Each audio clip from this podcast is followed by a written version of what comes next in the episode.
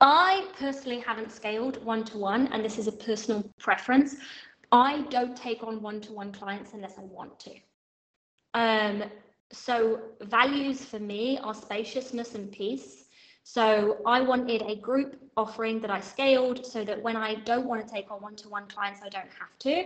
That's how you guys know if you ever become a one-to-one client, it's because I want you to be a one-to-one client. Um, I don't want to feel that I have to take on one-to-ones for money. Uh, that didn't feel like freedom to me. Some people feel differently. Some people don't want to feel like they have to run a group program. And some people feel that they love one to ones and they want to scale one to ones. But I wasn't that person. Okay. And so the reason that I'm, I'm saying that is there's only so much that I can speak to on scaling one to one because I always did the one to one option as an upgrade.